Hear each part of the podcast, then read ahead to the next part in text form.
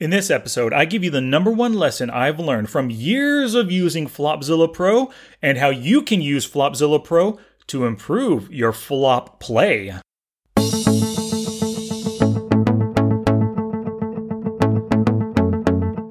It's study time, y'all. Welcome to Smart Poker Study. I'm your coach, Sky Matsuhashi. Let's get you learning and taking action.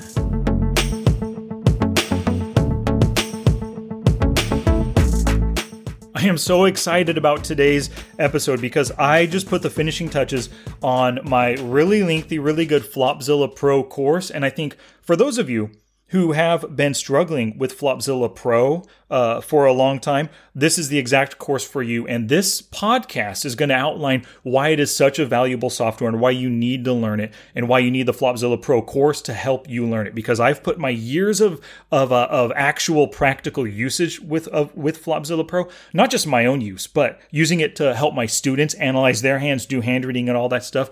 You're truly going to love this episode and the Flopzilla Pro course that it's related to. Now, there's going to be plenty of numbers and ranges and flops that I'm discussing within this video, so it's really going to be helpful if you go to the show notes page for today, smartpokerstudy.com slash Flopzilla Pro. If you follow along there as you listen to the podcast, that's just going to be double trouble, baby. Visual learning and auditory learning at the same time. All right, without further ado, let's a do this. Gambate! Woohoo! I'm a college man! I won't need my high school diploma anymore! I am too smart! I am too smart! I am too smart! I am too smart! S-M-R-T! I mean S-M-A-R-T! So I've been using Flopzilla and uh, the newest incarnation, Flopzilla Pro, for at least five years now. Absolutely love the program. The best hand reading software there is the best uh, range analysis, equity analysis software as well. Now, I've been using it for so long, but I can actually tell you the most important lesson I ever learned from the software. And that lesson is your ranges, no matter how tight it is, miss the flop more often than it hits the flop. Go to the show notes page once again for today, smartpokerstudy.com slash flopzilla pro, so you can see a screenshot of what I'm about to tell you. So, uh, right there in the screenshot, and I'm looking at Flopzilla Pro on my screen right now, I have a 20% open raising range. It's the kind of range that you might open raise with in the cutoff. It's every pocket pair, the best broadways, ace deuce suited all the way up, and then 7 6 suited and better. So every pair, best broadways, suited aces, suited connectors, the best suited connectors. Now, this 20% range, which is a relatively tight range for a cutoff player, it hits on the flop, on an average flop, top pair or better, or the open ended straight draw or better, only 35% of the time. So if it hits 35% of the time, quick quiz, how often does it miss? Yep, simple math, 65 percent of the time. That means two out of every three flops. You're not going to hit top pair or better. You're not going to hit an open end straight draw. You're not going to hit a flush draw either.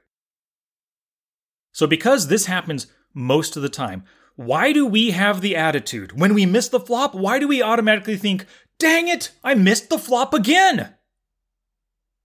We shouldn't be bummed out. We shouldn't be upset when we miss the flop because it's going to happen two out of every three times, like had already said.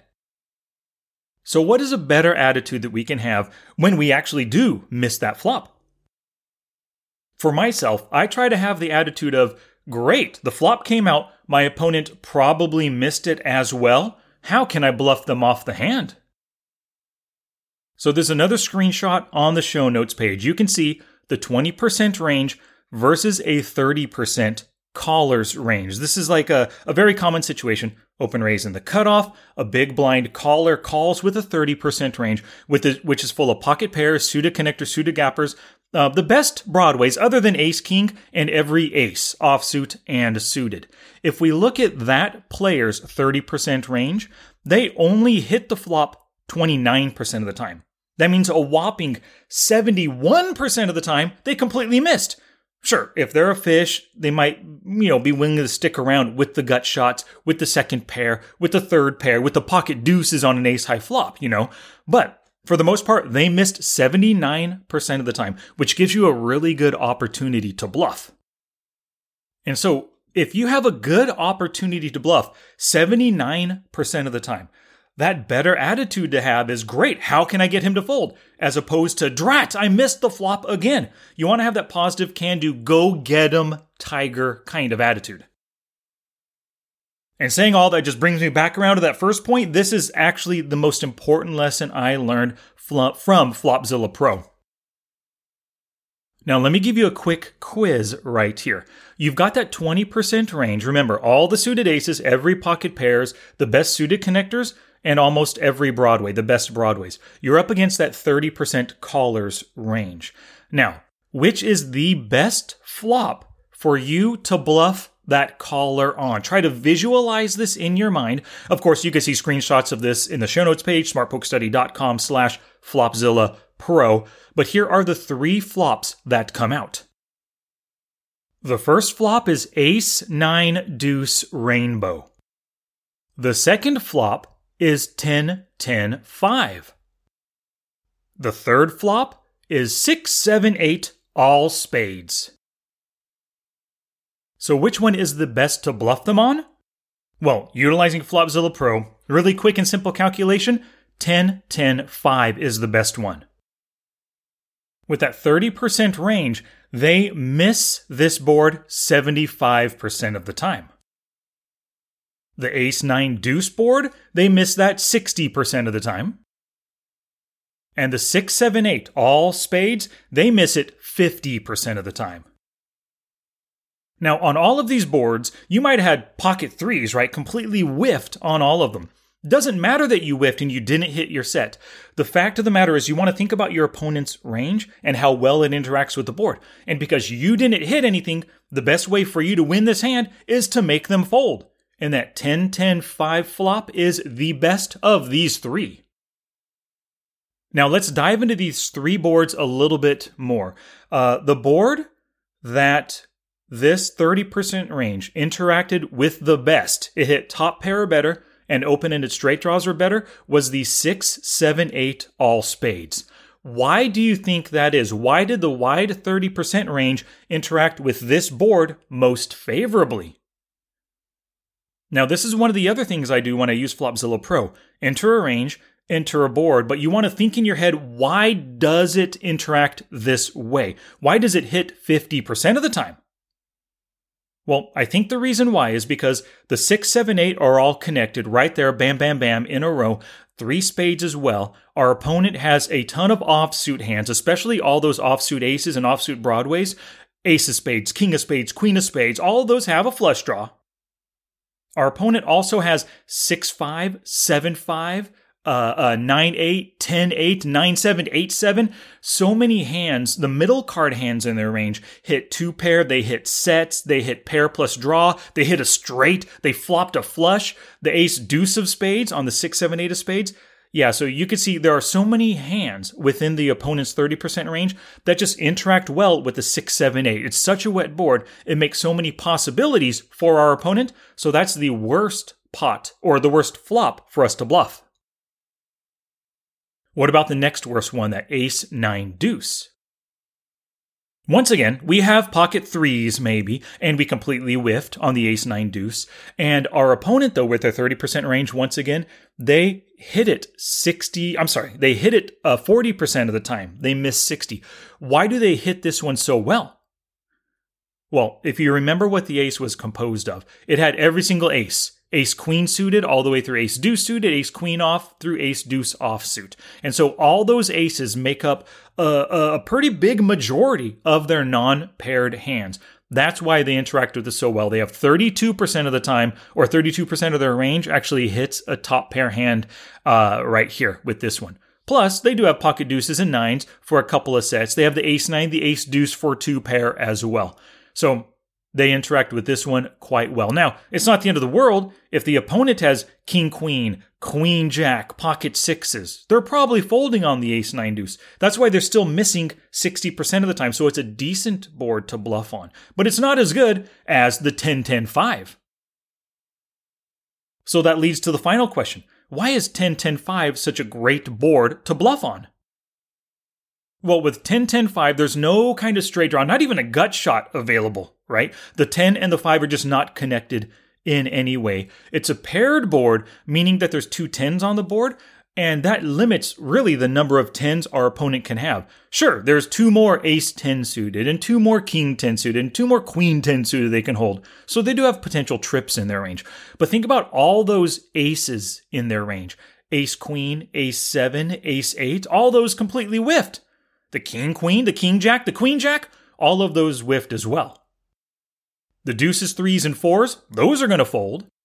And even the 9 7, the 9 8, the 8 6, the 7 5, all those hands that connected with the 6 7 8 flop, those all completely whiffed on this one as well. Oh, I'm sorry. The 6 5 and 7 5 have a bottom pair, but still pretty weak. You might be able to get the proper opponent to fold those hands. At least, maybe not on the flop, but on the turn, you can double barrel them off.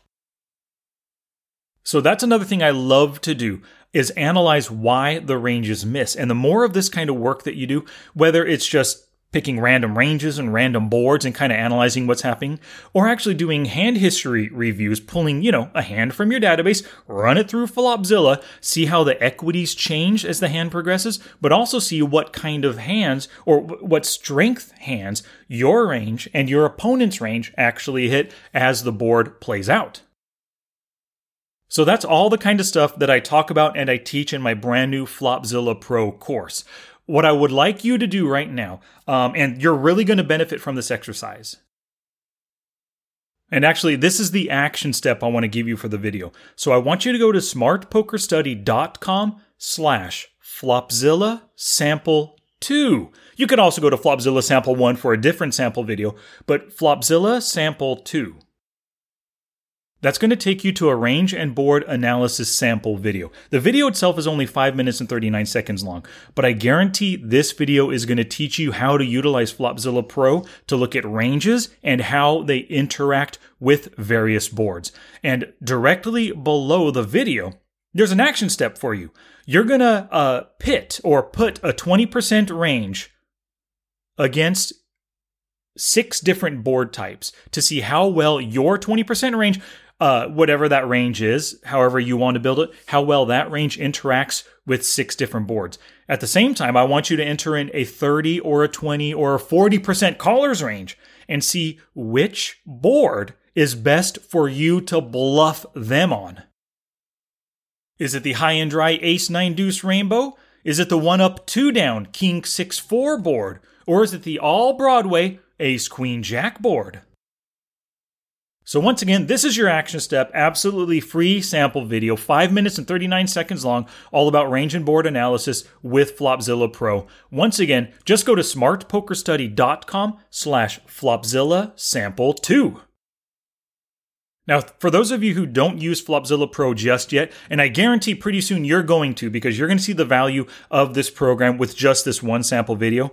But if you aren't using Flopzilla Pro, you could easily do this kind of work with any equity equity calculator like the free Equilab, right? Just enter two different ranges, enter in the various boards and see how the equities change on the various boards. And the general idea is of course, if a range interacts favorably with a board, if they hit tons of top pair or better, tons of open ended straight draws and uh, flush draws, then the equity will go up. So you can't necessarily see with different programs how often a range hits a flush draw, hits a top pair, hits a two pair. But by viewing those changing equities, you know which one interacts better, and then just give it some thought. Oh, why did this range interact well with the board, but the other range did not?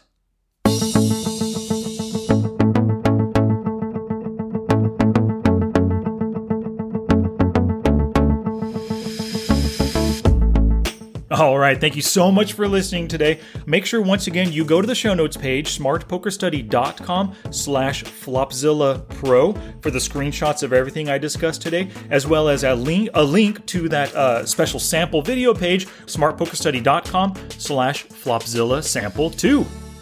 And of course, right there on that page, you can find a link to get my Flopzilla Pro course.